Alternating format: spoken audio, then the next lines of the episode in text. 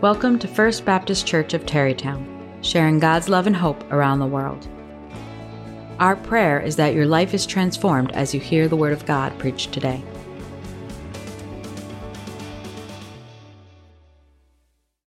Number of years ago, I served under a pastor, a senior pastor, and his whole thing, I mean, he would talk about prayer on a regular basis, which is a good thing. But he said, when you pray, don't be vague in your prayers. Be absolutely specific.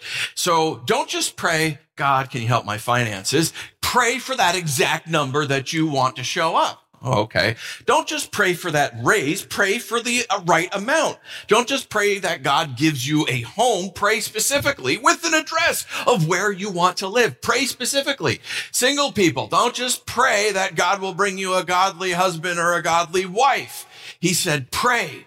Pray, pray for their eye color, pray for their hair color, pray for their height, pray for their career, pray for their education. You pray specifically. Like, whoa, right? And, and kind of prayer Jabez stuff if you've been around for 20 years in churches. Uh, but he, I mean, he would talk about that often. And as you hear about it, like, wow, okay, yeah, pray specifically. And there is some good truth to that, right? Because God wants us to be in relationship with him. He wants us to be in relationship with him. And so we should be specific, right? So when you're talking to your, your parents, when you're talking to your children, when you're talking to your boyfriend, your girlfriend, your spouse, you tend to go into details, sometimes more details than they care to know, but you tend to go into details about the things you care about. The same thing in your relationship with God. We should be specific. And that's all well and good. But sometimes, sometimes we should be careful what we ask God for. Why?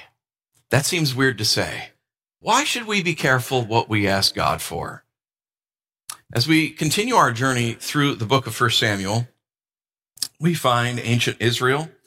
And here they are in ancient Israel. At this point, they had no king.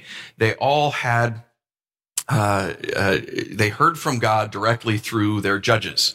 And at this point in the story, Samuel, he is a prophet, meaning he communicates God's words to the people. He is a priest, meaning he brings the people to God in their relationship. And he is also their judge. And so he communicates to Israel what God wants them to do so that they can turn around and do it. But their king is not Samuel, the prophet, the judge. Their king is God Almighty himself. And that's where we pick up this narrative in chapter 8, verse 1. It says, When Samuel became old, he made his sons judges over Israel. The name of his firstborn son was Joel, and the name of his second, Abijah. And they were judges in Beersheba. Okay, so it starts out Samuel's old. It doesn't tell us how old, but use your imagination. I mean, they only had kind of a, a, life expectancy rate of maybe like 38 at this point.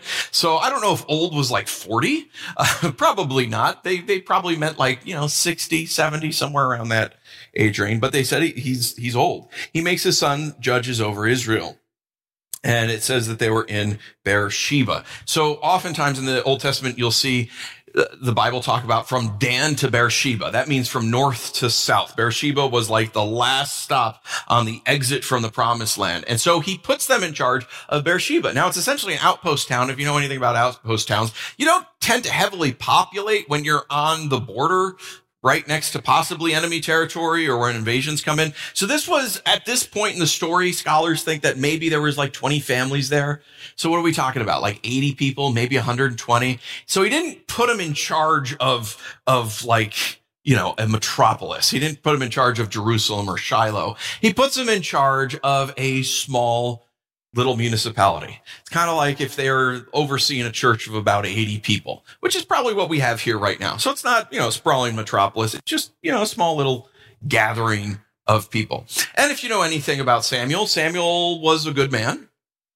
And if you know anything about parenting, good parents always result in good kids, right? If you're a good parent and you're a good person, your kids are always going to take your advice and they're going to become good, upstanding citizens.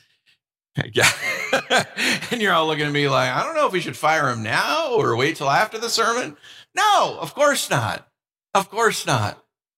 You can have the best parents in the world. And the kid, the problem with parenting is the kid always gets a decision in the, the process, don't they?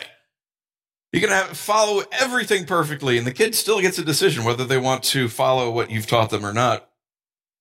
And that's what we find with Samuel's sons, verse three. Yet his sons did not walk in his ways, but turned aside after gain. They took bribes and perverted justice. So that's not good. In fact, this should, those of you who've been here since we've been going through First Samuel, this should echo back to Eli and his sons, Hophni and Phinehas, and how they were taking bribes and they were using the name of God in order to fatten themselves and in order to gain ahead and, and they would abuse Israel in the process.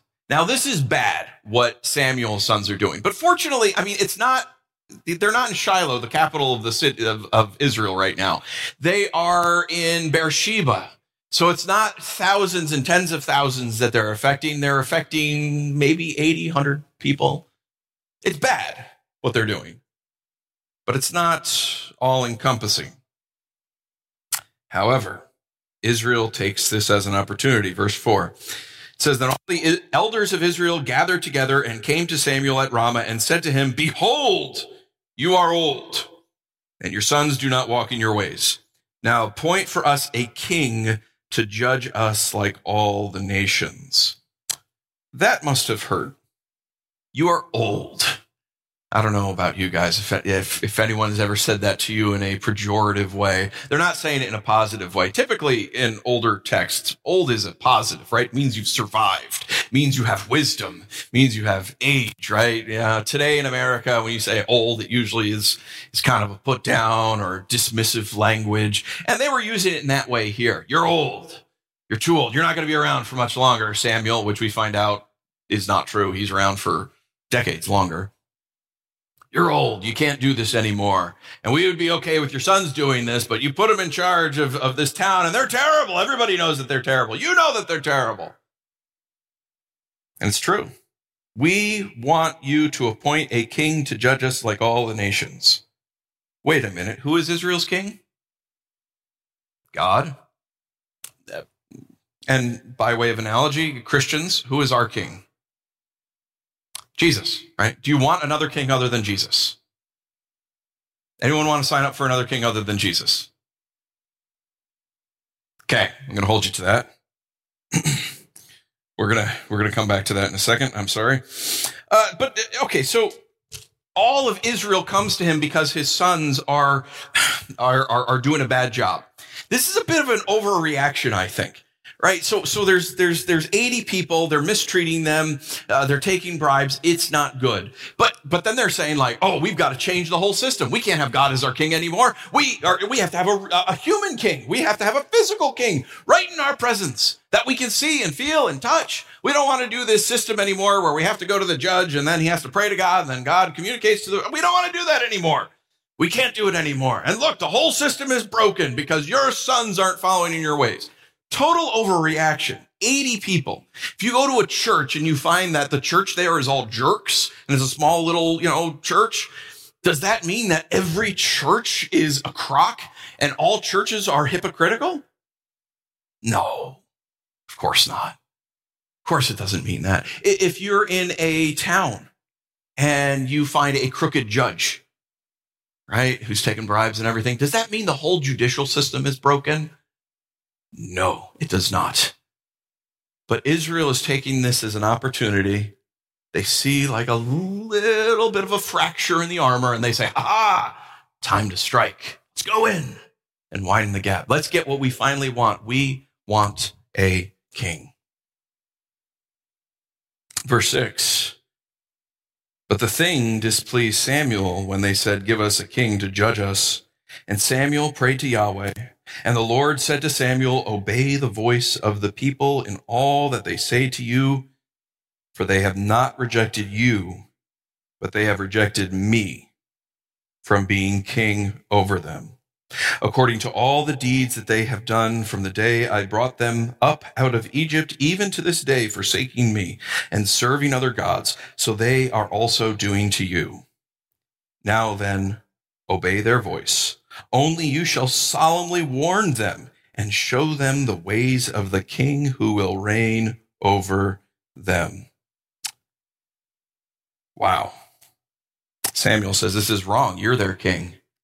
And what does God say? Give them what they want, but warn them. Why should we be careful what we ask God for?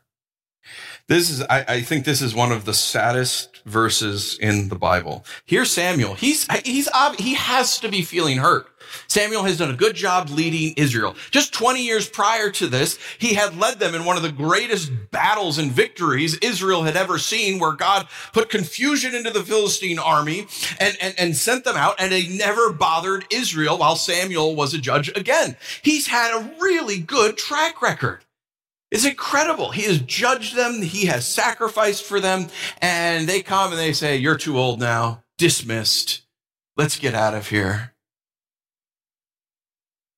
and your, your sons are terrible. We don't want you. So Samuel goes to God. He's like, this is wrong. You're, you're their king. But Samuel's feeling bad and God knows that Samuel's feeling bad. And he says to Samuel, God says to Samuel, they have not rejected you, but they have rejected me. That kind of echoes what Jesus warned us about in, in the Gospel of John. No servant is greater than his master. Jesus said, if they hated me, they will hate you as well. They've rejected me. Give them what they want, but warn them that it's not good for them, is what God is saying to them. Now, I have looked at this text with uh, pastors and colleagues all over the world. And what's amazing is trying to apply this moment to our lives is so uncomfortable, most of us don't want to do it. We don't. And I can't tell you how many times I've heard my pastor colleagues, as they're going through this text, they come to this point and they will say, instead of doing what the text wants us to do and be introspective and say, how am I like ancient Israel here? Instead of doing that, which is what stories, narrative literature invites us to do, it invites us to come in and say, how is my life like this? But we don't want to do that. And so what I've heard over and over again, I've heard it in Vietnam, I've heard it in Canada, I've heard it in America, in multiple places, they will say, how stupid was ancient Israel? They had God as their king and they rejected him as their king. They're, ah, they're so stupid. It's not what the text wants us to do. How are we like ancient Israel, the protagonists of this story? How are we like them? How are you like them? How are we knowing that it's not what God ideally wants in our life, and yet we demand it of Him anyways? How are we like that? Uh, I think one way we're like that is uh, with uh, the celebrity culture that the church has built up. We are so obsessed with celebrities. Man, we want the celebrity. We want a champion to represent Christianity, right? And so if, oh no, I don't know, if you're watching like American Idol or The Better Show, The Voice, and there is a Christian singer on there, someone should have shouted amen on that one. But if you're watching that those shows and there's a Christian, all of a sudden you're like, oh, it's a Christian. I've got to text in. I've got to, I've got to vote. We got to upvote this person. Can you imagine if this person wins? Oh my goodness, the whole world will be changed right? I didn't live through this, but I read through all the history. If Bob Dylan comes to faith in Christ, do you know what will happen? That happened like, like 50, 60 years ago, right? So I was like, wow, the whole world will be turned upside down. Ah, we got two good albums out of the deal, okay? I'm not, but we want a champion. I, with churches, I mean, my goodness, churches want a celebrity pastor. They really do. I, I have no clue. You know, I think you guys did a I think you did an admirable job picking your next pastor. Um, no, but but I've I've consulted and talked with churches and pastor search teams over the years, and it horrifies me. It horrifies me when I'll say, "What are the attributes you're looking for?" And often, not all the time, but often, I will hear them say things like, "Well, we want the pastor to be famous." And then you look at their budget, you're like, well, A, you can't afford a famous pastor. But but B, like, that's your criteria? Like you want a famous pastor and they have other stuff and they give lip service to other stuff. But man, shouldn't character matter more? Shouldn't their love of God matter more? Shouldn't their love of people matter more? Shouldn't their theology matter more? Shouldn't their ability to correctly preach the word of God matter more? And yet it's so uncomfortable to talk about this and to say the, these ideals that we have. And how could Israel possibly reject God as their king? we do the same thing. We want a champion that can go out before us and fight our battles for us that we can see and we can touch and we can get bumper stickers and we can follow them on social media. If you're uncomfortable now, buckle up. We're going to get a little more uncomfortable. Am I allowed to preach to you this morning? Thanks, Jason. All right. How else do we do this as Christians? How else do we, like ancient Israel, reject Jesus as our king and say, no, I'd rather serve a man instead? It is very well documented since the 1960s. There has been a concerted effort by evangelicals, and that's a big tent term. That means uh, Christians that believe in the Bible, they believe in personal salvation. So there's a lot of different denominations that that uh, that applies to. But there has been a concerted, focused effort since the 1960s with organizations and groups and movements for the church, for Christians to be able to become a, a power broker within the American political system. We want to have power. We want to have influence. We want to have a voice. We want to be a voting block. We want to have control. We want to see the laws passed that we think will be most effective. There has been a concerted effort. And, and, and truthfully, if I can be honest, it's largely a white evangelical movement. And what's amazing with this movement is it has, it has grown and there's these organizations and they start and then they, they crumple and fail for a variety of reasons, but they crumple and fail. But instead of the whole movement falling apart, instead it grows more to the point where the, the subculture I was born into and the subculture most of us Christians have been, been brought up in, we think that we have to vote the right way, whatever in the world that means. We have to vote the right way. Otherwise, we are being unfaithful to the Lord Jesus Christ. That we have to have political power in order to transform the culture. We have to have the right laws to change people. And what's incredible to that, and what's incredible to me, and what's incredible to so many of you, is that when was the last time the law was effective at changing people's hearts? Never. And if you doubt that, if you're like, I don't know, Pastor, I don't like where you're going with this, here's the test. Here's the test. Is the law effective at changing our hearts? Imagine you are speeding down the road. You know that you are speeding and you get pulled over by a police officer. How do you respond in that moment? In your heart of hearts, are you going, thank goodness, Jesus, thank you that this police officer has pulled me over because I was out of control and going too fast and finally I'm being reined in. Anybody respond that way? I don't respond that way. Why would you do this to me, God? And I'm angry at the cop and I'm angry. I'm not angry at me. It doesn't, laws don't change our hearts. Only the gospel of Jesus Christ will. Only a radical encounter with the Lord Jesus Christ who died for us and rose again. Only a radical encounter will change hearts and will change culture and change society. And yet for the last 70 years, we have been obsessed with gaining political power, political prestige. We don't want Jesus as king. We want a human king. We want human power that we can grab onto so we can have our own comfort and we can have our own ideals. Why should we be careful what we ask God for? Don't worry, it's going to get worse, but you've already given me permission to preach. Verse 10. So Samuel told all the words of the Lord to the people who were asking for a king from him. And he said, these will be the ways of the king who will reign over you. He will take your sons and appoint them to his chariots and to be his horsemen and to run before his chariots. And he will appoint for himself commanders of thousands and commanders of fifties and some to plow his ground and to reap his harvest and to make his implements of war and the equipment of his chariots. He will take your daughters to be perfumers and cooks and bakers. He will take the best of your fields and vineyards and olive orchards and give them to his servants. He will take the tenth of your grain and of your vineyards and give it to his officers and to his servants. He will take your male servants and female servants and the best of your young men and your donkeys and put them to his work. He will take the tenth of your flocks and you shall be his slaves. And in that day you will cry out because of your king whom you have chosen for yourself, but the Lord will not answer you in that day.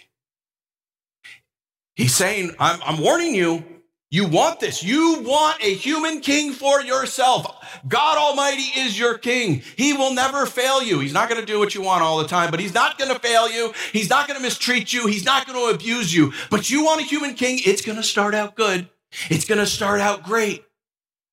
You got this human champion, and then it's all going to fall apart and you realize he is not your servant. You are his servant. You are not in charge. You are not in control and you will cry out and God won't answer. Whew. Wow. I think when we pray prayers and we ask God or demand things of God that we shouldn't have, I think God warns us. Sometimes he warns us within our hearts. Sometimes he warns us with our brothers and sisters in Christ as we're talking it through, and they say, I don't know if that's a good idea. Right? But we, we, we'll pray to God and we'll say, God, I, I want this job. I want this raise. I, I want this home you know, brother, sister will come and say, you know, I don't know if that's that home's the best move for you. You have a great neighborhood right now. Kids are all friends with everybody, you know, and that's kind of expensive. Is this is this the the best use of your money and time? And, and you know what it's like to move? Anyone know what it's like to move? It's miserable to move, especially with kids. Uh, it's a lot of work. You got to pack and then you got to unpack. Oh, it's a, it's a nightmare. Maybe you shouldn't do that. Maybe God says something to you in your spirit. You're praying, you're like, man, God, I want to find a spouse, or I want to, I want to date this, this person. You know, I want to find a boyfriend. I want to find a girlfriend. And God, you find a person and God warns you, and you're like, God, please make this happen. And maybe God warns you in your heart. Maybe he warns you through a brother or sister. You know, that, that, that woman, that man, that, they're not good for you. They're really not. They don't love God. They don't, they don't love you. They love themselves more than anything else. I, I hesitate to tell the story, but I think it. Uh, well, God brought it up in my mind while I was going through this, so I said, "Okay, let's let's share it." Uh, former student of mine, Kristen's, uh, back in California, uh, we moved to Michigan, and a few months after we moved to Michigan, we got a phone call from her, and uh, she told us that uh, she she was single, dating somebody, but that she was pregnant. I was like, "Oh, okay." And she says, "Yeah, but you know, I'm gonna, I, I you know." Everyone's encouraging me to marry him and everything. And, you know, we're getting ready to, to get married. I just want to talk to you and everything. And, and I said, well, hold on, wait a minute. Like, I don't know this guy. I've only met him a couple of times. So I, you know, can't make any honest assessment. But is he a good man? Does he love the Lord? Does he love you? Because listen, don't get married to him and make a mistake just so you can save face, okay? Like, don't go, don't, don't, like, I, I don't know him, right? Maybe he is a great guy. I just don't know. But if he's not, don't get married thinking that it's going to fix your current situation. And she's like, no, no, no, it's fine. So she went ahead and married him, which was like, okay, I, I don't know. I was just, I was throwing that out there as a caution. Don't feel obligated to marry him right now. So she got married to him. And then I was like, I don't know, three or four years later, she con, maybe longer, she contacted us and and said uh, that she was uh, divorcing him because he was abusive. And I was like, oh man, I'm so sorry. I, you know. And she said, no, I wanted to thank you because while everyone was telling us, oh, go ahead, get married. Yeah, it's great. Get married. Her whole family, everyone, get married. Everyone encouraged her. She, you were the only voice that said, maybe not. And when she was going through the abuse and making this decision, she could remember that we had cautioned her and said, maybe not. And that gave her enough to say, I need to get out of this. And there's someone that cares. God does that with us. Maybe he uses a, a, a brother or sister in Christ. Maybe he uses, um, maybe he uses your inward spirit. Maybe he speaks to you through his word but he will give us a warning. Why should we be careful what we ask God for? You know, God also warned us about trying to make men our kings. He warned us about, uh, especially Christians, Jesus warns us about putting too much stock in the political system. And look, the political system matters, right? It does. But the evangelical movement that I've been talking about that's been happening since the 1960s, and there's books and there's data and it's hard data, where many, not all, but many Christians, Bible believing Christians, have like tried obsessively to grab onto political power. Jesus warned us about this. Remember when Jesus was before Pontius Pilate and he was facing um, his imminent death? As Pilate, Governor Pilate, was questioning him, he asked Jesus, uh, Are you a king? And how does Jesus respond? Jesus answered, My kingdom is not of this world. That's usually what we quote. If my kingdom were of this world, my servants would have been fighting that I might not be delivered over to the Jews, but my kingdom is not from the world. Now, listen, if there is ever a point that you can justify physical violence, it should be to rescue the King of Kings and Lord of Lords, right? And yet, Jesus here, he says, My kingdom's not of this world. It's higher, it's better, it's beyond. You can kill me and you can't touch it. You can kill them and you can't touch it. If my kingdom wasn't of this world, if my kingdom was right here, right now, then my disciples, they would come and they would fight, but they don't. Because my kingdom's higher, my kingdom's better, my kingdom's stronger, my kingdom's invisible and you can't touch it. And yet, how often do us Christians, we become obsessed Oh, we got to win the election. We got to vote the right way. Oh, all is lost if the right person it doesn't win and get into office.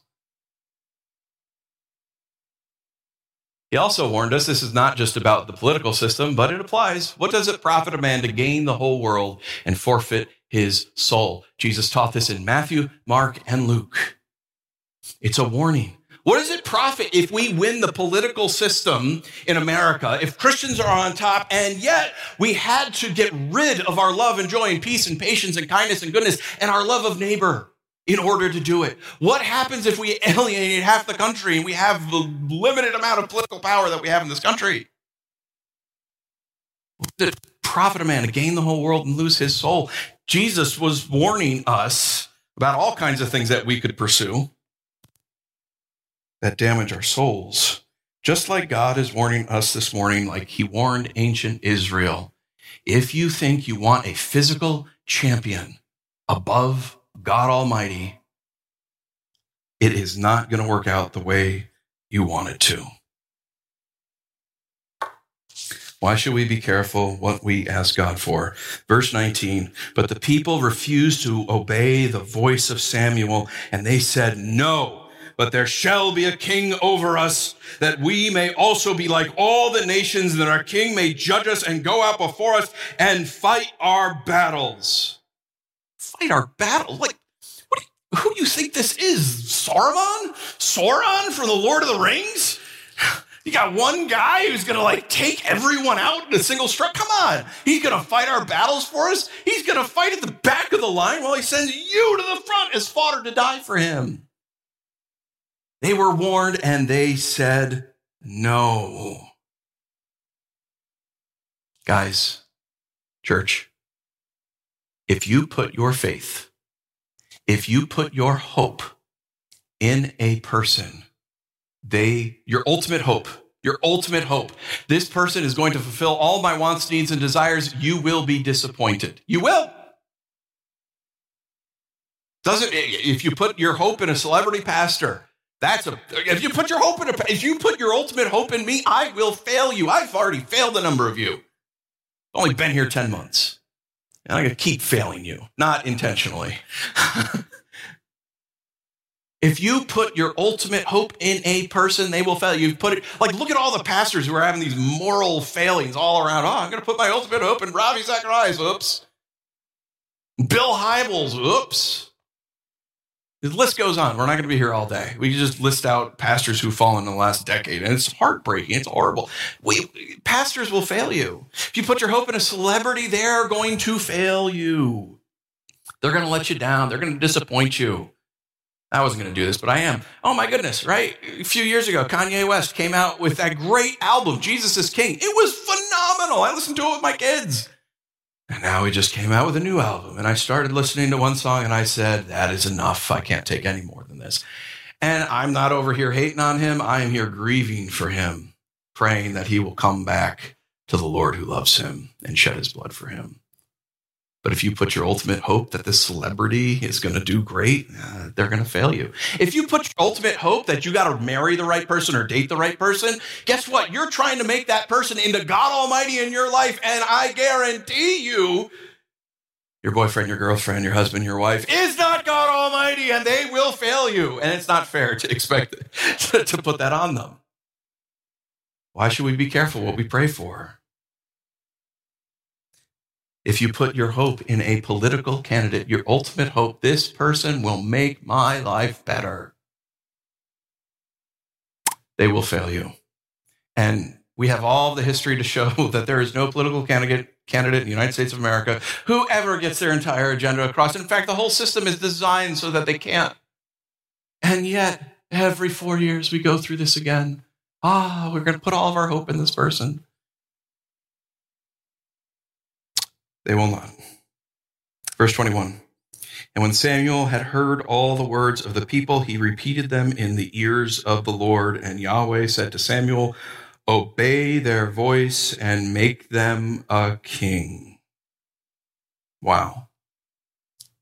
Yeah, I've I've worked with churches enough and you'll see churches that that you know on the outside they look okay. Maybe their doctrinal statement is fine but the way they treat people is terrible. The, the way they treat other churches is terrible and you'll look at some of these these large churches, and, and there are some very healthy large churches out there. So I'm not disparaging all large churches, but you'll look at some of these large churches, and they beat their chests, and they're like, "Look what God has done." And I'm behind the scenes, and I'm like, "No, look what your manipulation, look what your hatred of neighbor, and look what steamrolling over people and manipulating them in the name of God has done." That's not God's work. That's blasphemy. That's taking God's name in vain. And then you'll look at Christians, and again, over the since the 1960s, over and over and over again, trying to grab onto political power. Look at the laws that we've passed. Look at the look at the, the, the candidates that we've elected. Look at what we've achieved. And I look at that as a Christian. I look at that as someone who Jesus died on the cross for, who he shed his blood, not just for me, not just for half the country, but for everyone. And I'll say, look at how you've alienated half the country. And they'll never hear the gospel because of the way you treated them.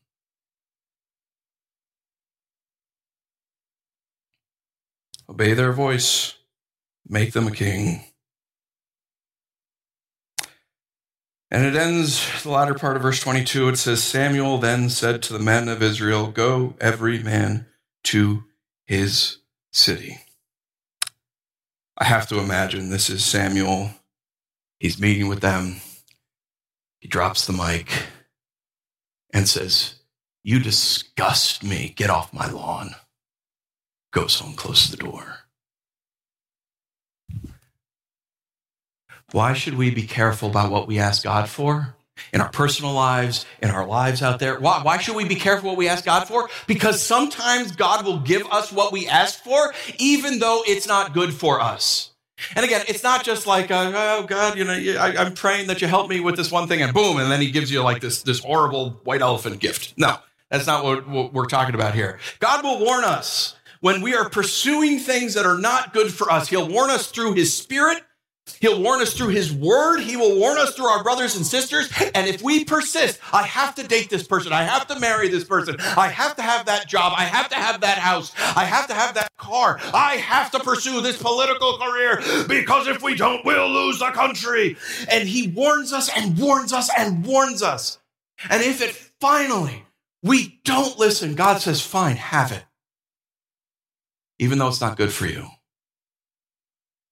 I remember I was uh, teaching at a seminar in Michigan about this text. A young guy had brought it up and he wanted to do this text and he, he objected. He said, no, no, that's not true. God only gives good gifts. That's a great bumper sticker, isn't it? God only gives good gifts. And I think that's, I'm like, I'm like, yeah, I agree with that, except for this text where God says no. If you persist in what you're going after, you're just, you're going to get it, even though it's not good for you. So we need to be careful about what we are asking God for and what we are pursuing. The uh, singer uh, Leigh Nash and her partner uh, Matt Slocum from Sixpence None the Richer. Uh, Uh, if you're familiar with that group, actually, uh, they were both down here at the music hall a few months ago. I did go to see them. That was fantastic. Um, they they have this great Christmas song called "Eternal Gifts," and I somehow missed listening to it this Christmas season, and it's way too late to listen to it now. but the lyrics, uh, just this brilliant little couplet. They say, "Santa gives me what I want. Jesus gives me what I need." Isn't that good? Santa gives me what I want. Jesus gives me what I need. And we could do that in all, all of our entire lives. What do I want? What does God want? I, think about politically. This is the last time I'll mention this, but it's still going to be more uncomfortable. So just buckle up for a second.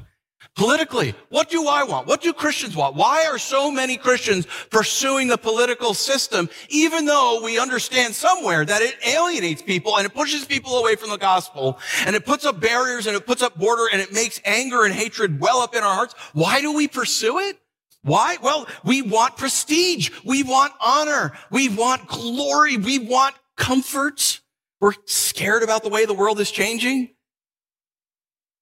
We want to have some amount of power, some amount of influence. What does God want us to do with the political system? Because I'm not suggesting that Christians get out of the political system. What does God want from the political system? By way of answering that, uh, about a month ago, uh, there was a uh, very interesting post that started making its way all around social media. A picture. I wanted to share it with you and get your reaction. Here's the picture that was going around social media. This was artificial intelligence, apparently, that put this together. And I'm glad some of you laughed. Because, Why did we laugh? Why do we laugh when we see this? It's preposterous. It's ridiculous. These men hate each other.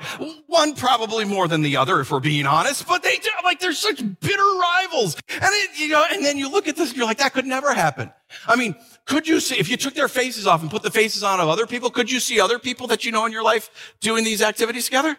Oh yeah. Oh yeah. And it's a beautiful thing. It really is. And so I saw that and I started laughing. I really laughed hard and I can't find who originally did it. No one can. Someone just decided to throw it out in the ether and see what would happen. And it's hilarious. And it's hilarious. But you know what? You know what also happened about a month ago? Martin Luther King's birthday. And I saw, I've never seen it before. 1963, Dr. Martin Luther King Jr required, had a uh, requirement card that anyone who in, was involved in his protests had to sign and agree to. And here, here's that. Um, oh, I'm sorry.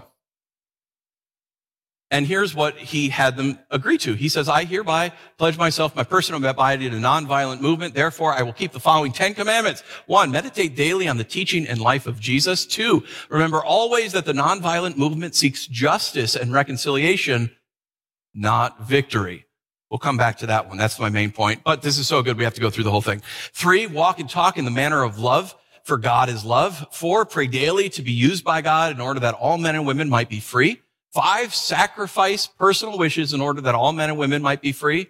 Six, observe with both friend and foe the ordinary rules of courtesy. Seven, seek to perform regular services for others and for the world. Eight, refrain from the violence of fist, tongue, or heart. Oh my goodness. Does that one not convict some of you? It convicts me. Yeah, I've never punched anyone. The violence of my tongue and my heart. Oh, that convicts. Nine, strive to be in good spiritual and bodily health. And 10, follow the directions of the movement. Let's go back to number two real quick. He said, remember always that the nonviolent movement seeks justice and re- reconciliation, not victory. My goodness. My goodness. This is what the vision is seeking reconciliation, not victory. That's the problem with the evangelical, not everyone, I'm not indicting everyone, that's the problem with so many Christians who are trying to seek political victory. That's not our goal. Our goal is reconciliation, reconciliation to each other, but better than that is reconciliation of people to God. The apostle Paul said it like this in 2 Corinthians 5. He said, all of this is from God, who through Christ reconciled us to himself and gave us the ministry of reconciliation. That is, in Christ, God was reconciling the world to himself, not counting their trespasses against them and entrusting to us the message of reconciliation. Paul says, look, Christian, your job in this world is to help people be reconciled to God. And how do you do that? You share the gospel of hope with them. You share with them that Jesus died for their sins, shed his blood on the cross for them, and rose again. And whoever believes in him will not perish, but have eternal life. And then the heart transformation changes. And then the culture changes as more people are changed. But we've totally given up on evangelism. We've totally given up on the hope of the gospel because we say, no, we've got to change this world through political power, through political purpose. And we all know that that doesn't work. And yet we do it anyway. And we try to search for, for political victories when we should be looking for reconciliation victories. Sharing the love of Jesus, which will ultimately bring people together. And sharing the love of Christ.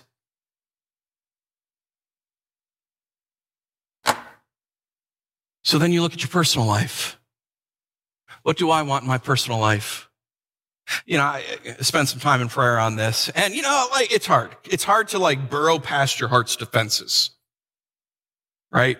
And say, what do I want in my life? And I'm like, well, I, you know, want to love God and uh, I, I just like you, you, you build yourself up. I'm just going to be a good husband and, you know, I want to be a good father. That's what I want out of life. It's a simple life. That's all I want, right? Do yourself a favor, spend some time this week and ask God those two questions. God, what do I want out of life? Like really, burrow past my heart's defenses. What do I really want? And then after you figure that out, God, what do you want for my life? Two different questions. Can I share with you what I came up with for me? Now I'm sharing this with you not so you can attack me later in the future. Okay. I'm trying to be transparent here.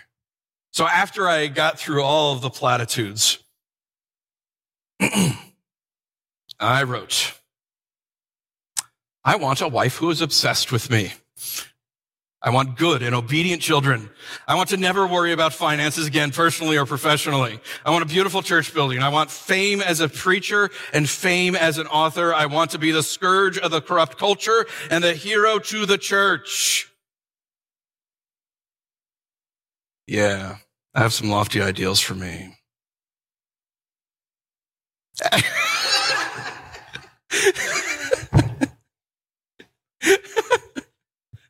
oh, praise God. Then I wrote, God, what do you want from me? And it took me a very long time to write all that down. Because, you know, again, I was just with platitudes. Oh, I want to be a good husband. No, I'm, no, I, I, I, want, I want, I want. I had to burrow past my heart's, heart's defenses and get to the core of the matter until God could reveal my ultimate selfishness. But then when I said, God, what do you want for my life? Like that answer came so fast. This is exactly what I wrote down. And without any reservation, that this is what God said to me. I want you to die to yourself and follow me. That's it. Stop living for yourself. Don't live for your own purposes, Nathan. Die to yourself and follow me. That's all he wants me to do. That's all he wants you to do. Follow Jesus. Come and follow him. Lay down all the struggle, lay down all the strife, lay down all the hardships. God, what do I want for my life? ultimately turn it into God, what do you want for my life? Go and follow Jesus because, church, just like ancient Israel, we want a king and we have these desires in our lives. We want them. We want them. We pursue them. And this text is saying we should be careful. You should be careful what you ask God for and what you constantly pursue. Because sometimes God will let you have things in your life, even if they're not good for you. Instead, ask the question, God, let me seek your kingdom first. Let me seek you and your righteousness. Let me understand the depth of love that King Jesus has for me. Let me understand your kingdom as it is here now and help make it manifest. Help me to be filled with the Spirit of God so that people will know there is a God in heaven because they'll feel your love and your joy and your peace and your patience and your kindness and your goodness and your gentleness and your faithfulness and your self-control pouring out of me as I love them. Seek first the kingdom of God then we can ask that question God, where should I go? What should I do? Seek God before you ask. Let's pray. Father, we come to you a broken people. We come to you a self centered people. Father, I repent for trying to seek